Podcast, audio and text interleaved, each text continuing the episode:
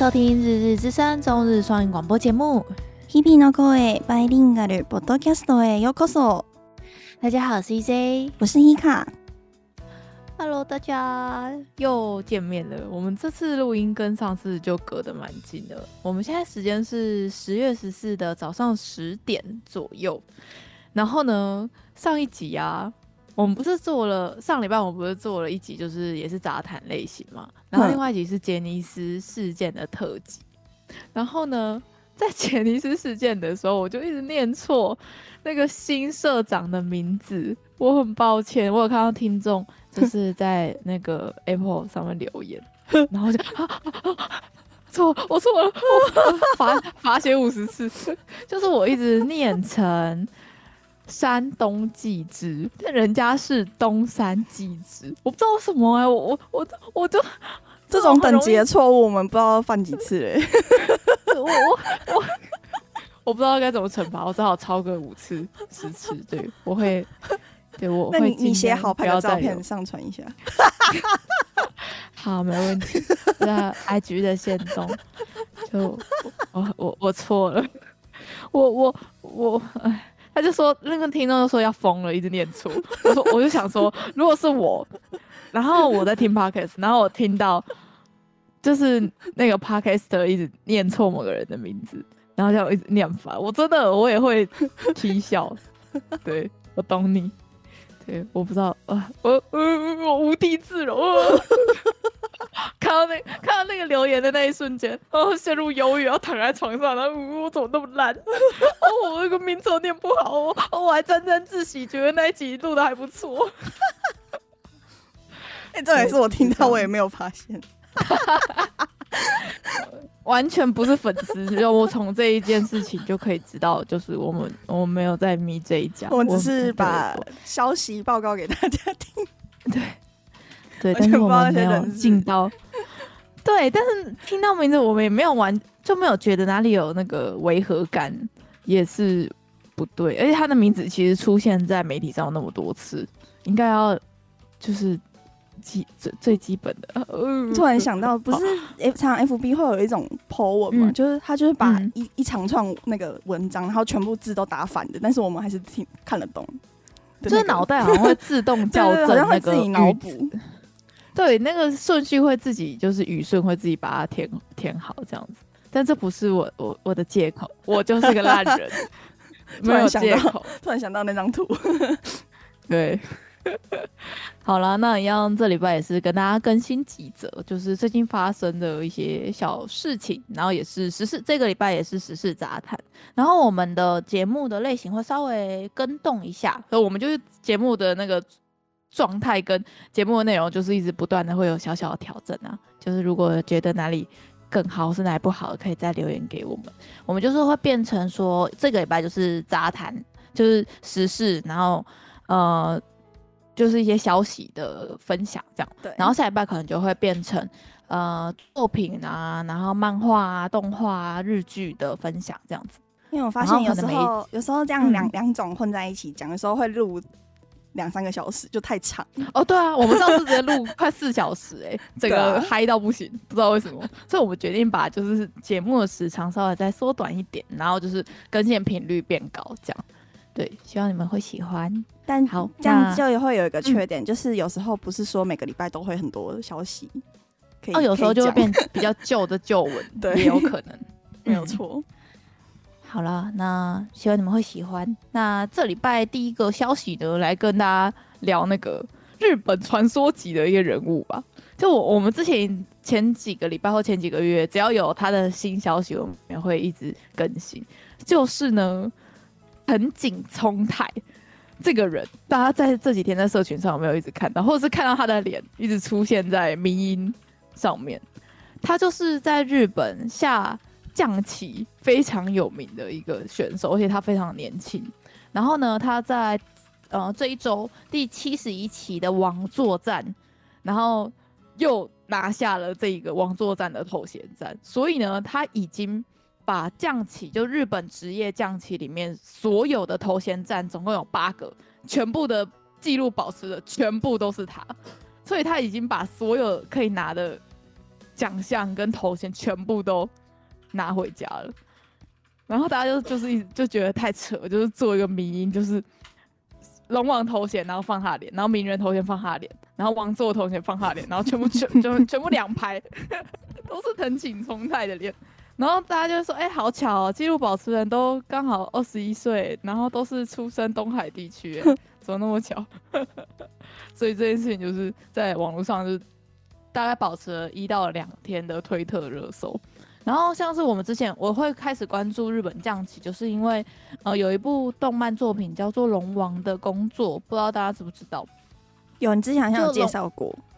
对，我觉得我觉得蛮好看的，就是该怎么讲呢？就配饭看就不会有压力的类型。对，然后上棋的话，还有之前呃三月的狮子这部漫画我也很喜欢，嗯、所以才慢慢开始有关注。但那个规则还是很难呢、啊，所以我是没有办法看那种。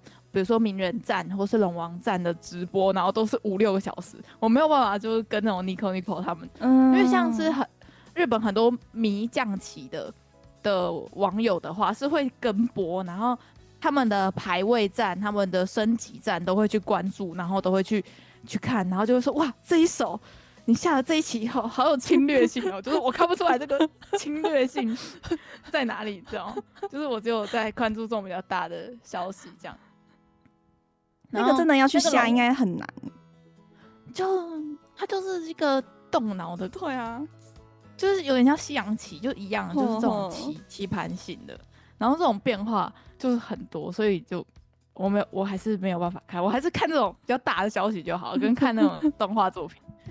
然后呢，那个龙王的工作的作者，他就是也是发推特就说，他就是觉得就就比漫画里面更夸张，而且他其实。呃，有说他觉得在设计一个角色，就算那个角色再强，他也不会就是像现实生活这样子，因为像是现实生活就是藤井聪太，他就是几乎是就是一直赢，一直赢，一直赢，一直赢，嗯嗯，就没有。然后他就会觉得说，如果他真的画了一个很强的人，然后那个那个故事里面的角色一直赢，就没有那种剧情的跌宕起伏，然后也没有那种角色的成长，嗯，所以他不在设计。主角了的时候不会这样设计，他就是觉得说应该要让主角就有输啊，然后遇到挫折啊，然后就是自我突破啊，然后再赢这样，他比较好看。但是他觉得就说现实就是跟虚构的馆不一样，就很扯。而且他现在超级年轻，才二十一岁而已，真的天才。他光这，他真的是天才。他光这这几个头衔战的奖奖金就不知道够活几辈子。对啊，他就。嗯可以退休了耶，绝对可以退休了。这些奖金都是几千万日币，然后很多大，因为像是呃龙王、名人、王位这几个比较大的，或者是 NHK，他们只要赢得大奖都是几千一两千万日币，就是所以人家才会说职业棋手的年收很可观。像是三月的狮子里面的男主角，他其实。那个时候被人家质疑说：“哎、欸，你你高中生职业棋手，你是能赚多少钱？”然后他就把他的赚多少钱的那个收入摊开来，然后就好几百万日币这样子一年。嗯嗯，而且他还不是像就是就是藤井聪太中等级，他其实只是还是刚开始的职业而已，所以就可想而知。所以就是。好，我们现在期待他是不是可以？他现在唯一能刷的记录就是他自己创造自己的记录，就有点像以前羽生结弦一直在创世界纪录那个那段时期一样。对，就他自己在挑战他自己，挑战他可能二零二零一八、二零一六，对对对对，上一次，对对对。好了，就是天才的世界，我们就只能仰望而已，没有错。好，那下一个新闻呢？我觉得还蛮让我蛮惊讶的，是关于高雄的新闻。就是高雄，因为我们我跟 Hika 都是高雄人嘛，嗯、然后我们从小就会就是习惯，就是我们的城市是有海的，然后我们也是从小时候也是会去旗津玩，然后会搭渡轮，然后所以那个就变成高雄人的一个共同回忆的感觉。不知道台北人知不知道什么是旗津呢？旗津，旗津是高雄的离岛。我不知道，是社指导的概念吗？其实我也不太确定，就是就是一个看得到的，就是离高雄就是看得到的距离的一个小小的离岛。对，它还有过港隧道。对，然后通常我们高雄人要去玩，都会到诶西子湾那边去搭一个渡轮。然后高雄人搭非常便宜，我记得好像三十还是十五块，是一个极像坐公车那样子的感觉。对对对，然后而且那个渡轮是摩托车可以骑上去船上面，然后他会把你的摩托车跟你的人一起载上去，然后把你载到旗津，然后就可以在旗津玩的时候也是骑自己的摩托车，大概是这样的概念。嗯，然后呢，旗津的渡轮站它跟《咒术回战》合作，哎，我整个哎，怎么这么跟得上时事？就是你会觉得台湾的大众运输交通。嗯却可以跟这么新的 IP 合作，他就是做他们有一艘联名的渡轮，然后 他是而且船身上面就是除了有角色，他其实也有说船舱内的布置里面也有彩蛋，然后而且在跟咒也在跟咒术的公司那边在谈那个代就是合作的商品周边商品，也在还在洽谈，我就觉得天哪，厉害欸！高雄市政府不错哎、欸，就 而且下面留言就是一致的好评，就大家都会就是、嗯嗯、就会觉得天呐，北部也想要什么高雄人很好，很羡慕高雄这样。你不觉得今年高雄有一种有一种很怎么讲越大越近的感觉吗？像那个走中奖这今年办在高雄这点，我就觉得非常惊讶。哎，是今天呢、欸？今天今天哦，哎，对，十四、啊、号录音的十四号，而且我就觉得，天啊，我才刚搬上来北部，然后马上走中奖，然后就一堆活动就搬在高雄，然后办的又就是又大又好的感觉，我就觉得，这是因为我们的离开，所以高雄才变好的，是这样子吗？就觉得自己的家乡好像就一直在进步，然后就有一直就是很创新，就感觉是政府不会愿意做的事情。因为感觉会跟愿意跟动漫 IP 合作，就是日本的可能政府市政府才会做，然后台湾感觉好像就重重阻碍，然后有有这样子的感觉，就是他们也没有想要，然后嗯，嗯，所以这一次我觉得我觉得咒术真的很红诶、欸，像咒术真的很红啊，那个 Uniqlo 前阵子有跟咒术合作的 T 恤，嗯嗯嗯，嗯，然后嗯，就是我弟很爱，然后他女朋友很爱。嗯所以他们就是开卖前就叮咛我，他一定要拿几件，然后一定要买到。啊，然后那你有去抢是不是？我大概就就晚了那二十分钟，开卖的晚了那二十分钟，他要的那个 size 就没了。哇，你失败！可是我还是有买到，我还是有买到，就是但是有一两件就是买买到其他的 size，然后可能再过一两个，就是开卖后两个小时就没卖完了，全部都没了。你是全部都没了。对，我网网购的，那实体店一定也很混乱，一定有人站在店前面排，一定有，然后全部买，就把所有赛都买下来，然后就转卖。好了，那个渡轮的时间其实蛮多的，它就是有呃，就是它是祈福一号，然后跟咒术回战合作，然后它呃从鼓山出发，还有从战二库。然后还有从迄今是这三个点都有办法做到，然后是在十月十二号，就是前天的下午三点就已经首航了，嗯，然后是预计到明年的二月，所以大概有四个月的时间，所以如果有近期有规划要去高雄玩的，可以就是上去，我非常推荐大家可以来，因为迄今的海产超好吃的。嗯哦，对啊，而且高雄就是适合冬天玩。我们高雄冬天是不下雨的，没错，各位北部人们，而且也不会太 冷，是就是凉凉爽的那种。然后太阳晒得很温暖，所以我就就是大推。所以如果有日本的朋友问说来台湾玩的时机，我都会推荐。哎，十一月中到一月左右，怕他们会热超过。对，其他的时间他们是会直接融化的。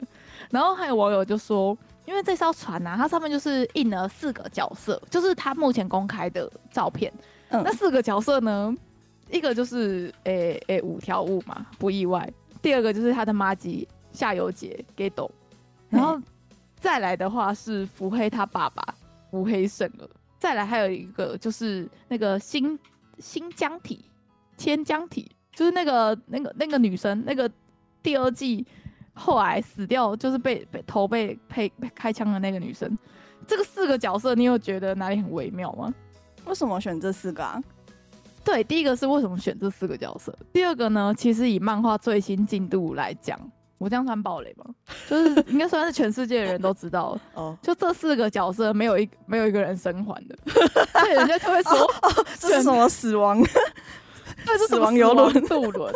对，所以就在想说，哎、欸，这个这个游轮这样子的这个角色配置，怎么没有主角呢？游人呢？应该里面有吧？欸就就不知道，因为他目前只有这一面四个角色是有公开在他们的粉砖上面，然后就说渡轮的另外一面跟船舱里面的布置是给就就是让大家亲自来看，就算是彩蛋的部分这样。嗯嗯嗯嗯，对，所以就分享这个小消息给大家啦。如果大家有去高雄的话，可以给奇经一个机会啊。如果外地人的话，呃，可以去那边租电动脚踏车，然后反正奇经。就小小的，不推荐开车跟骑机车，因为你到了你要的去的地方之后，嗯、没有地方可以停。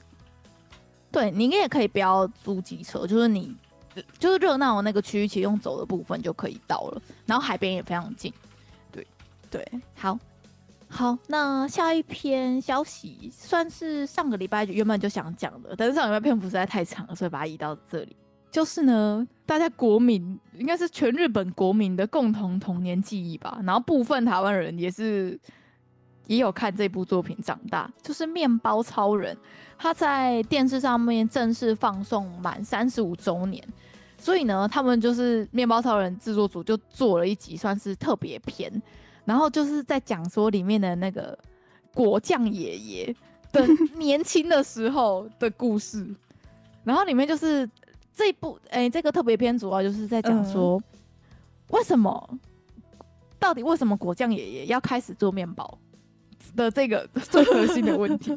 那果酱爷爷年轻的时候叫果酱爷爷吗？的，就是这么，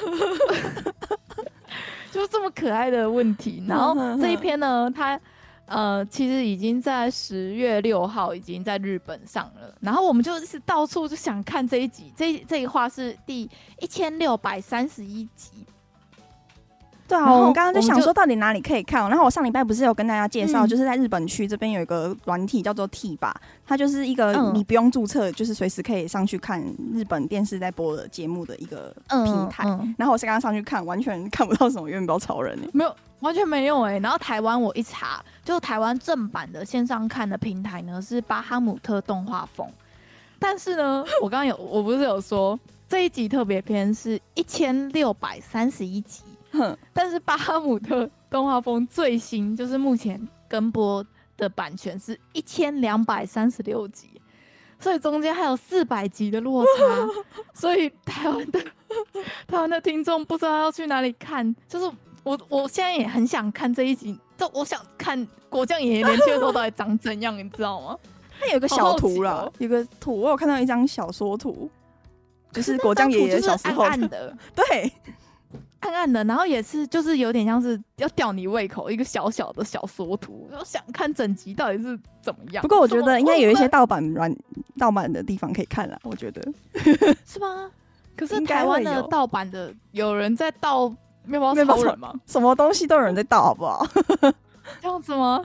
好，那如果我们有找到比较好好一点的片源，我们再分享给大家。但那目前看起来。乍看之下是没有哎、欸，对，乍看之下是没有，对，因为连那个 Friday 影音上面也都没有跟到那么新，嗯嗯，一样，Friday Friday 影音目前也是跟到对一千多集而已，所以中间的那四百集应该要么就是版权还没进来，要么就是还在慢慢的跟当中，嗯，然后那个。巴哈上面呢、啊，你也没有办法从面包超人的最原始的第一集开始看，你也没办法。它的本片呢、啊，就只有从一千一百三十三集 开始看。对啊，如果想看第一集，不知道去哪里看呢、欸？那个画质都应该会都已经就是非常久远了吧？因为我这边有看到说，第一集是一九九八年八八一九八八一九八八年十月三号首播的。哇哦！嗯，所以这个已比我们大了十岁的面包超人，目前我我们现在想复习也没办法。哎、欸，看面包超人感觉很很可以学日文呢，因为感觉都很简单。嗯、没有错、嗯，里面应该都是重复的字一直用，然后你就可以学到各种面包的用。像是 我记得我当年学日文的时候，那个咖喱面包，我就是一直看那个里面不是咖喱面包超人卡列旁，对卡列旁，然后 然后我那时候小时候也觉得吐司超人很帅，所以 就是可以从这个小部分开始看。好啊，如果大家有兴趣的话，我们把巴哈正版的链接放在下面。不过可能要一年后吧，一百集，可能要一年后才能看到我们现在讲的这集。如果一年后我都觉得算早的哎、欸，真的、哦。如果是一个礼拜要更一集的话，四百集，四百集一天更一集都都一年都跟不到。嗯，好，好，那跟大家分享这个面包超人有一个特别篇，所以如果在日本的朋友可以就是稍微跟一下电视台，不知道有没有机会，说不定是某一某真的要线上的电，就是你要按遥控器真。真的在电视上跟播，因为他那个时候就是有先预告，就是这一集一千六百三十一集是十月六号要就是放送，所以应该就是你如果真的要第一时间看的话，就得要跟着电视，然后在十月六号那一天跟着看电视。都没办法、啊，就就这种，就不是这种该怎么样，线上串流平台的都很难再更新跟追，嗯。好，那下个消息呢，就是我在翻那种综艺节目的截图，不是有一些节目，不是那种比较锵的节目，就是被人家截图下来，然后就讨论嘛。我就看到一个超好笑的，就是呃，日本有一家计程车公司叫做三和交通，然后呢，它就是推出了，就就它整间公司给人的感觉都很年轻，然后官网设计的也很新颖嘛，就很很适合年轻人用。它推出了。一个特别的接送服务叫做 VIP，V 就是让你享受像是 VIP 般的尊荣的计程车服务。那它的那个 VIP 是怎么样的感觉呢？就是说你在看日剧的时候，有时候在演到那种财阀，或者是演到那种千金小姐或是少爷，他们不是都是会有那种黑色的车，然后跟穿很多黑色衣服的保镖，然后会接送你，然后戴墨镜。然后帮你开门，然后帮你撑伞，然后他就是在帮你还原这种就是 VIP 尊荣的感觉。就是呢，只要你在呃跳表金额的钱之外呢，你额外加价五千日币，你就可以享受这个服务。那他就是呃会先帮你开门，这很基本嘛。然后他就是他们所有的司机，他还会再多配另外一个人，就司机会穿西装，然后打黑色领带，然后。戴墨镜，然后就是他们就是要接你上车的时候，就手就会张开这样子，来叫什么小姐什么。我现在看到有一张图，他们有是有配枪的，但是他们的枪是水枪，水枪，对，他们有粉红色的，对。然后他们还会提一个，就是那种，就字剧也很常出现那种金属的手提箱，嗯，那种黑道电影不是很常出现吗？然后里面都放现金的那种箱子，对。然后我记得我们以前有一集就是有讲过这个手提箱，它这个手提箱其实是有特别设计的。这个手提箱呢的 size，它是刚好可以装一百万日币的纸钞，所以 对，所以他们还手上还提了那个银色的那个铝铝箱这样子，然后会会接你上车。然后呢，你你在就是他在送接送你的过程之中呢，他会假装一直用那个无线电。就是说什么？哦，这边很安全，通过。对，我们通过这座桥的时候，没有没有异状，然后就好，over 这样子，他们自己都不会尴尬。我就觉得他们五千块要做这些，我觉得超划算的。然后叫车哦，还是我们二月去日本玩的时候，我们就叫这个叫这个车试试看。哎，我就觉得为什么我没有 YouTube 去拍这个啊？我觉得这个超适合变成一个 YouTube 的，就是我觉得之后应该会有哎、欸。他现在 YouTube 大概一半都在日本玩，真的哎，要么要么就是去欧美，要么就是在全世界各地，然后拍开箱，然后很多 YouTube 就转型成什么美食旅游的那种，在做短影片那种 short 这样，然后反正就是那个司机还会再跟你玩，还会跟你玩什么什么啊，好危险，什么有埋伏有埋伏，然后就帮你挡这样子。然后呢，他就是除了这个 VIP 服务之外呢，他们公司其实还有推出别的系列，但是也是这种闹的，叫做黑子，就是黑色的黑，小孩就是那个孩子的子。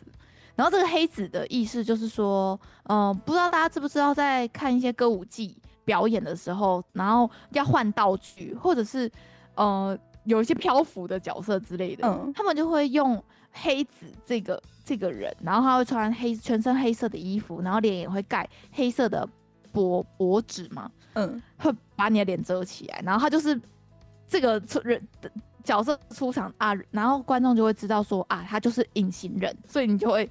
就是看不到他这样，他也有这个黑子角色会帮你接送。然后他这个黑子里面的特色呢，就是他在车子里面，他一句话都不会跟你讲，他就像是消失了一样，他就是隐形人，你知道吗？然后反正他里面就是很闹啦。然后他介绍影片，他如果要跟你沟通的话，他都会用写的，然后比给你看，然后你你要再跟他讲。所以他里面不会有对话，这样，嗯，然后还特别注记说，哎、欸，开车的时候那个黑脸的黑色布会拿下来，会很安全，这样。我觉得他们公司好有创意哦、喔。对啊，然后就完美的跟别人做出区别了。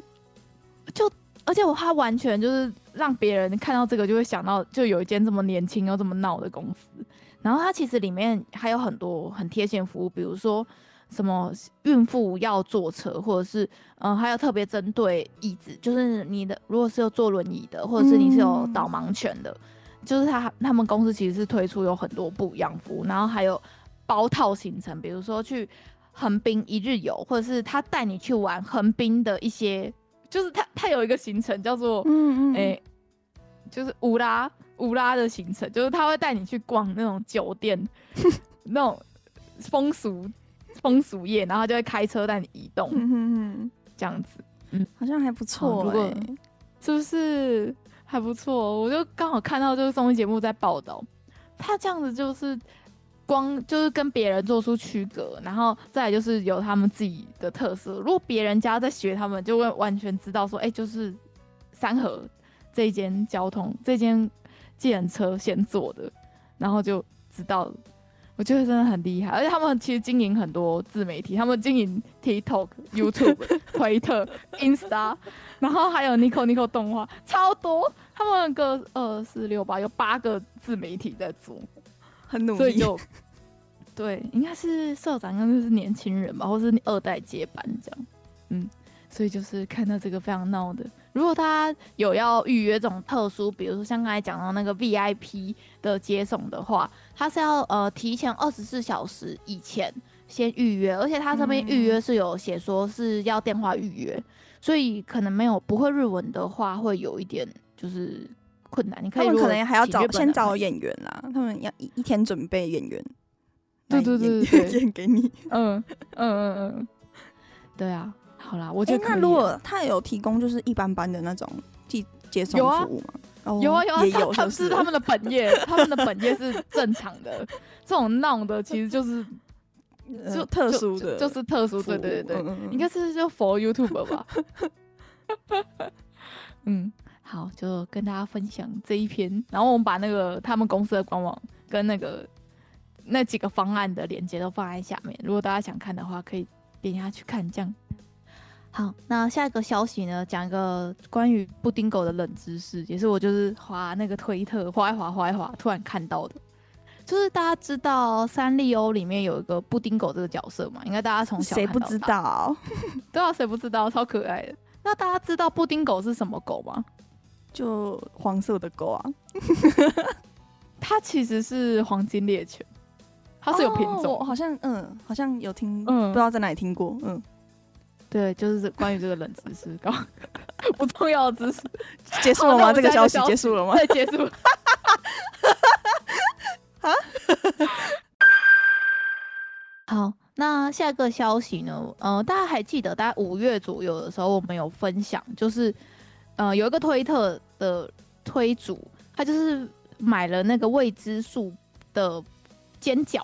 然后那个煎饺，那个时候我们不是有分享说，它就是标榜说不用油、不用水，就是放到平底锅盖起来，然后几分钟之后那个煎饺就可以煎好了这样子。嗯，然后结果它就是把它就是完全照着那个包装上面的调理方法，然后就照做了以后，完全超级粘锅，所以他的煎饺下面的皮全部都粘在那个平底锅上面，然后他就把这件事情 po 到推特上面。嗯，然后那个时候未知数不就是开始了一连串的活行动嘛？就是他们那个时候就是跟大家公开募集，说你使用我们家未知数的这个产品，然后照着上面的包装条理。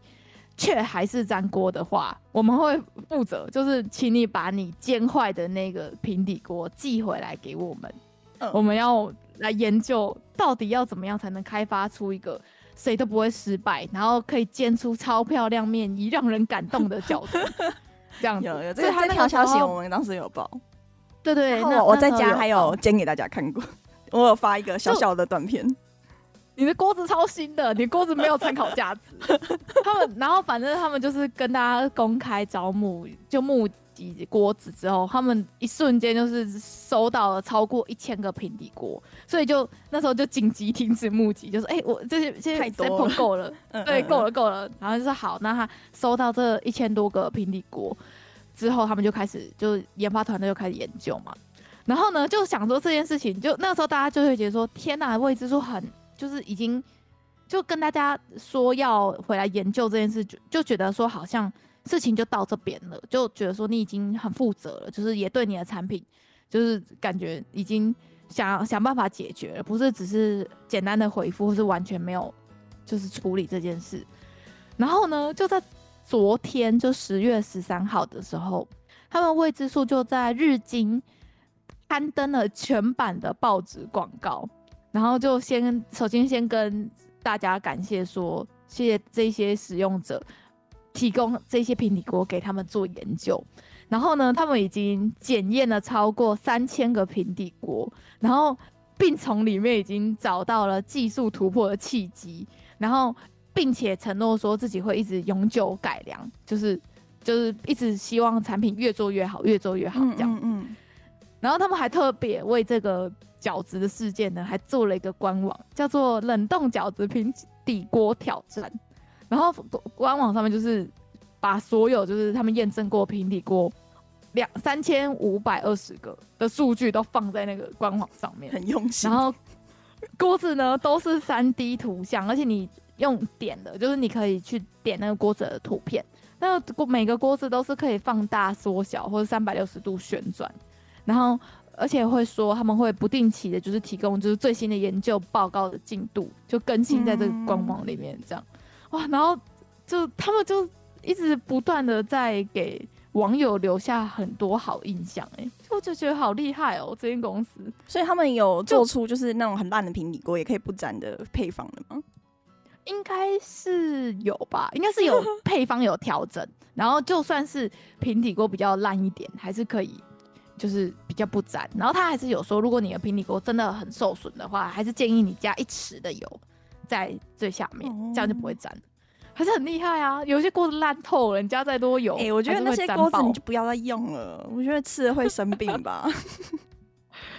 就涂层是消耗品，对呀、啊，所以就大家平底锅就是就是好了，就是就 是有些人的锅子是那种。铁锅它不是涂层锅，哦哦哦哦，就就是那一种的，好像也可以，就要加一匙油这样子。嗯，好，我们把这个冷冻饺子平底锅挑战的官网呢也放在下面，大家可以就是有兴趣的话可以点开来玩。就这个锅子是可以点开的，但如果要论好吃的话，我还是会比较比较喜欢大阪王酱的。他们是，是其实是一样的东西，就是一样，就是你冷冻直接滑到那个锅子里，然后直接开火。然后好了，就直接滑，再滑到盘子里就好了的这种产品，就厂厂牌不一样了。对，然后味道我觉得有一点点差异，这样子。我觉得这种冷冻水饺、冷冻煎饺真的很很吃口味跟习惯。对啦，可是你家就是一直都是吃这一排的，然后你就会觉得说其他牌正确的冷，对，其他其他牌的味道都很怪。就像我跟张老师不是一起住了吗？嗯、就像他，我从小吃到大的那一间冷冻水饺的品牌，他就觉得超奇怪，真假？对，所以我买的那个牌子，它只有我自己在吃，就是这样子。所以不要勉强别人，大家可以就是选择自己自由自在的水饺。可是台湾现在看得到这种产品吗？没有这种的，我是水饺的。对啊，好像水饺比较主流。对啊，然后或者是那种煎饼嘛，就是比较扁一点。哦哦，烙就是不是这种煎饺，而且它这个还是会有下面翅膀的，这个很很新潮。我觉得台湾应该也要做，这个感觉没有很难啊，就肉汁流出来有有那个那个旁边脆脆的那个。可是我我也是来日本才第一次接触到有这么方便的 冷冻食品。我去，我二月去日本的时候，好想请你煎一次给我吃哦。可以啊。没问题，那非常简单，大概 是五分钟就可以处理。对，通常就是通常就是我中午太忙了，然后就速速想要解决的话，我就会吃那个。嗯，因为有时候泡面吃腻了嘛。合理。中午的话就不吃了，喝一杯咖啡就好了。哦，也是啊，这是极致的懒的时候。对啊。好，那下个消息。下个消息是有关 Uniqlo 的，就是大家如果去日本，不是都会就是一定会去就是 Uniqlo 跟 GU 嘛。然后呢，在呃十一号的时候，就十月十一号，在涩谷就突然出现了一间 Uniqlo 的古着古着店。然后那间店呢，就是专门就是在卖 Uniqlo 过去，呃，它是从一九九零年年代后半开始，然后到去年二零二二年的。就是 Uniqlo 以前的旧衣，嗯，嗯，然后它就是跟顾客回收之后，它就是呃有一样嘛，就是那些日本的二手衣版就是市场很蓬勃，就是他们会回收啊，然后洗干净，然后再稍微加工之后再重新上架贩售，然后每一件衣服的价格就降到很低，从最低的有一千日币到四千日币，所以就有些人就是有分网友就有分享说，他就是有买到一件三千九百九十日币的大衣。然后觉得很划算，这样子，嗯，然后一部分的所得也会捐给就是涩谷区的社服团体，然后他们 Uniqlo 就说他们就是呃开始做这件事情，其实算是做一个实验，他们就想要来试看看说，如果他们家自己要进军二手衣市场的话，的的就是有没有要调整的地方，这样有点像是这种实验店吧，嗯，因为像他们愿意做这种事情还蛮不错的。就环保吧，因为现在就是做回收的二手衣的那些业者都没，就嗯，像我们家附近那些什么旧衣回收箱都收掉了，嗯嗯嗯，就是他们会跟你说，你说台湾的吗？对，台湾的，是台湾的，他们就会说你那些衣服如果要做二手的，干脆丢掉买新的，还比较划算什么的，嗯，就是他们没有利润的意思啦。我觉得台湾的二手衣市场还没有像日本那样，因为像日本你好像。会特别去一些古着店，然后那些古着店甚至是很多间都是大大的连锁的古二手衣的品牌，然后可能就是会除了整理然后再上架之外，有一些二手店它甚至是会比如说，嗯、呃，把 A、B 两个品牌，然后把它有点像是嗯剪，就是会他们会再加工，把两件衣服加工成一件衣服的感觉。哦，有有有听过这种的。变成就是一种他们家只有他们家会出，对对对对，特别款，然后特别有设计感的。可是我记得这种就这种二手衣收的衣服，他们也不收快闪店的衣服，他们只收比较好一点的品牌。嗯，哎，不是快闪店，快那叫什么？快时尚的快时尚的衣服，就那种 Uniqlo，对对对，GU 或者是那种什么 Forever 21那种的都不收。嗯嗯嗯。蛮合理的，这种快时尚的没有收的价值，所以他们收的话是会给你钱。所以现在听到 Uniqlo 是卖他们自己的，嗯，Uniqlo 的二手衣的话，那是不是以后这个市场是不是有希望呢？我觉得应该有，因为像是也有日本网友就下面留言说，嗯、就是以前一九九零刚后，就是他们这个二手衣的这个年代，哦、就他们跟很多不错的。就厂牌有出联名，然后那个时候都绝版了，到现在。所以如果你想要再买，你可能就是因为像是你刚才有说，二手店不收 Uniqlo 的的快时尚的衣服，所以他们想再收的话，管道很有限，可能就只能 Amazon 或者是就是 eBay 上上去找。对，现在 Uniqlo 就是开放他们自己家的话，就是可以再透过这样的方式去找看看可不可以再收到这样的衣服。但就有有一部分网友就是有点不爽，就那个时候 Uniqlo 呃不是有放那个就是就捐赠衣服的箱子吗？然后原本那个箱子它就是上面就写说是为了环保，然后会捐给就是社服团体嘛之类的。结果他觉得说他捐的那些二手衣。却被拿来再卖。哦，那如果你要再贩售的话，你是不是就应该要跟那些二手店一样？就是说你，你你花钱跟我收，就算钱很少很少，可能一件衣服你可能只跟我收一两百日币也好。就是我那时候捐的用意是觉得说，可以把就是衣我不穿的衣服，可能给别人还需要，是免费的，所以才捐出去。结果你们拿出来卖也是合理啊。虽然你们。虽然你们有一部分的盈利所得是会捐给社福团体的，但是就跟他当时候在招募二手衣的初心不一样，所以呢，也有一些网友觉得有点不合理。这样，哦、嗯，这个质疑我可以接受，我也可以接受。嗯，就有人讲出来，我才想到，哎、欸，对，因为像台湾的呃 Uniqlo 的门市，它门口其实也是有放一个可以旧衣回收的，然后那个也是就免费，你你想捐你就捐。然后就不会有人给你回收费这样子，然后我就想说，应该是因为是只有十一天的快闪店呢、啊，快闪就只有实验性质的性质，所以他们可能也那时候也没想到这一点，或者是就是也不知道那个二手衣的来源到底是不是是从哪里来，所以就、嗯、对，好，希望这件事是可以成真。这样子的话，有一些比较以前买的，然后可能比较大的。比较好状态比较好的衣服也是可以，就是再卷回去这样子。嗯，没错。好，就是跟大家分享 Uniqlo 二手衣专卖店的新闻。好啦，那就是跟大家分享以上这几条消息，不知道大家觉得怎么样？然后，因为我们就是把节目分成就是有点切短切主题，所以这一集的时长也会相对的比较短一些。就然后可以选进来的消息跟新闻可能也比较少，但就比较及时啊，就是对啊，像今天分享的都很新，有可能都是呃十号以后发生的事情，就可以马上跟大家聊到这样。嗯，好，那这礼拜就到这边，大家拜拜。拜拜，感谢大家的收听，我们是资深，我是 EJ，我是 Hika，我们我们下回见喽，拜拜。拜拜。